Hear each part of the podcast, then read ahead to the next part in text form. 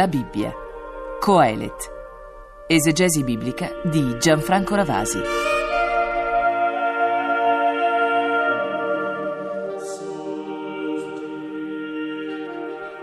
La nostra lettura biblica da tempo segue, da una decina ormai di puntate, segue questo libro sapienziale abbastanza eterodosso, diremmo a prima vista.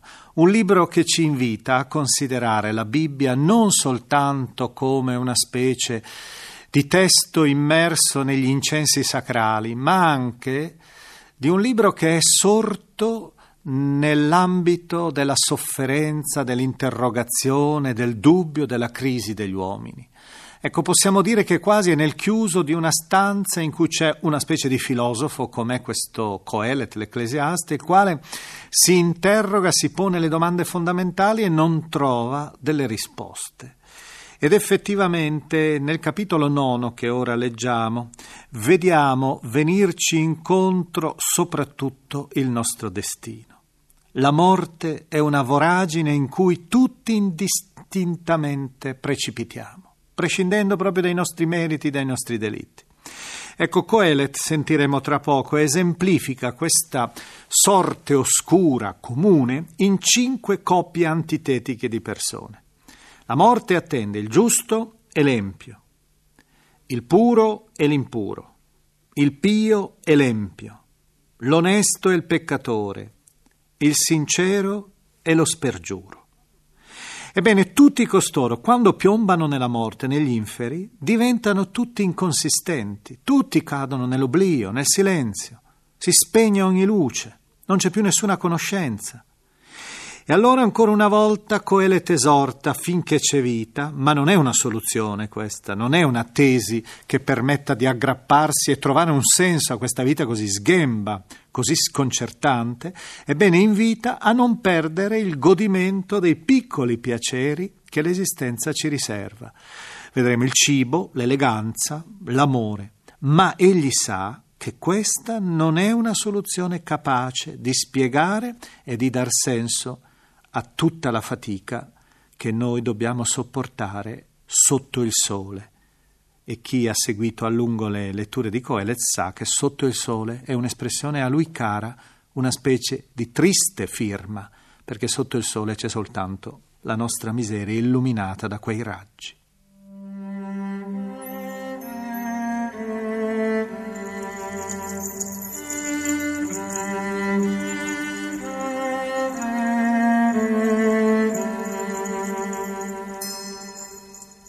Ho riflettuto su tutto ciò e sono arrivato alla conclusione che i giusti, i sapienti e le loro azioni sono nelle mani di Dio.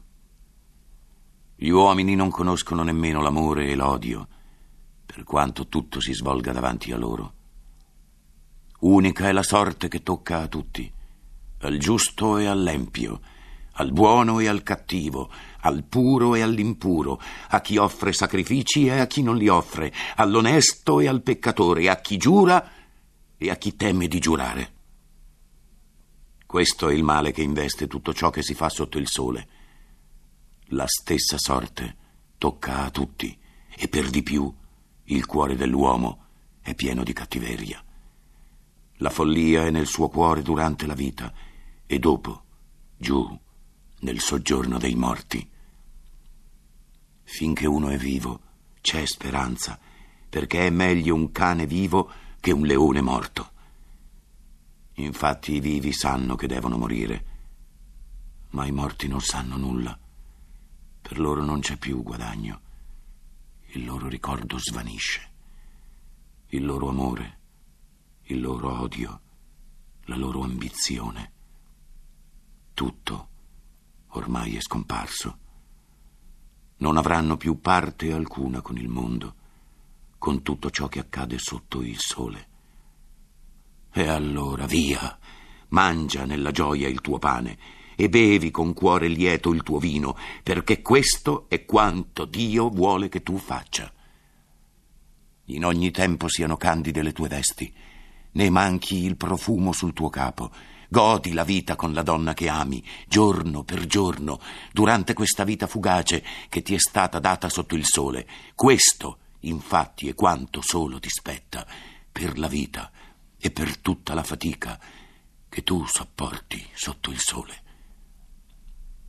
Tutto ciò che fai fallo finché ne hai la forza, perché non ci saranno né azione, né pensiero, né scienza, né sapienza negli inferi dove tu stai andando. Ho scoperto un'altra cosa sotto il sole. La corsa non la vince chi è veloce, né la battaglia la vincono i più forti, né ai sapienti tocca il pane, né agli abili le ricchezze, né agli accorti il favore, perché su tutti incombono il caso e l'occasione. E per di più l'uomo non conosce il giorno della sua morte. È come i pesci che incappano in una rete maledetta, e come gli uccelli che vengono presi con il laccio. Allo stesso modo viene sorpreso l'uomo nel giorno fatale che gli piomberà addosso all'improvviso. Ho visto anche quest'altro esempio di sapienza sotto il sole, che per me ha molto valore. C'era una piccola città con pochi abitanti e un grande re venne contro di essa. L'assediò, erigendole attorno grandi fortificazioni. In essa si trovava però un uomo di umile origine, ma sapiente, che con la sua sapienza salvò la città. Eppure nessuno ha più ricordato quell'uomo umile. Ho concluso allora che la sapienza vale più della forza, ma che la sapienza dell'umile è disprezzata e le sue parole non sono ascoltate. Le parole dei sapienti, pronunciate con calma, si capiscono meglio delle urla di un potente che parla in mezzo agli stolti. Vale più la sapienza degli strumenti da guerra, ma un solo sbaglio può rovinare un gran bene.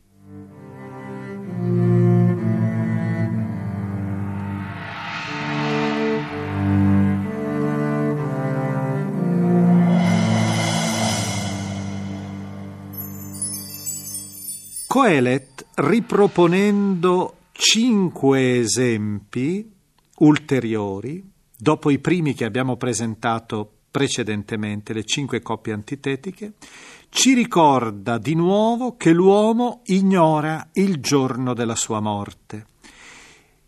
Quali sono le coppie? Le coppie che presenta, o meglio se volete, gli esempi che presenta sono il più veloce, la persona più veloce, che non è sempre in grado di vincere la corsa, la persona più forte, che non è sempre in grado di vincere la lotta, il sapiente che non riesce sempre ad avere fortuna, l'abile che non riesce ad arricchirsi, l'accorto, l'astuto che non riesce ad avere successo. Spesso il fallimento è proprio deciso quasi dal caso. Non è in mano nostra poter mutare il percorso degli eventi. E Coelet ha usato, avete sentito, un'immagine abbastanza provocatoria. Ci si sente simile a uccelli o a pesci catturati da una rete. Invano ci agitiamo, il nostro destino è solo la morte e la nostra libertà rimane del tutto incatenata, imprigionata. Ecco, abbiamo una pagina veramente amara, veramente triste, che riflette appunto l'impossibilità di sapere qual è il nostro vero destino, non solo la morte, ma un po' il senso di tutto. E ricordo anche che in finale abbiamo sentito tutta una serie di proverbi che di solito vengono chiamati i proverbi quasi di Coelet ed è una raccolta di detti o di riflessioni di vario genere. Il nostro autore era un sapiente, anche lui dimostra di conoscere alcuni temi della sapienza tradizionale, ma la sua è sempre una lettura abbastanza amara. I proverbi che lui propone sono sempre proverbi che ci fanno capire che alla fine, forse, grande successo non è mai riservato a nessuno.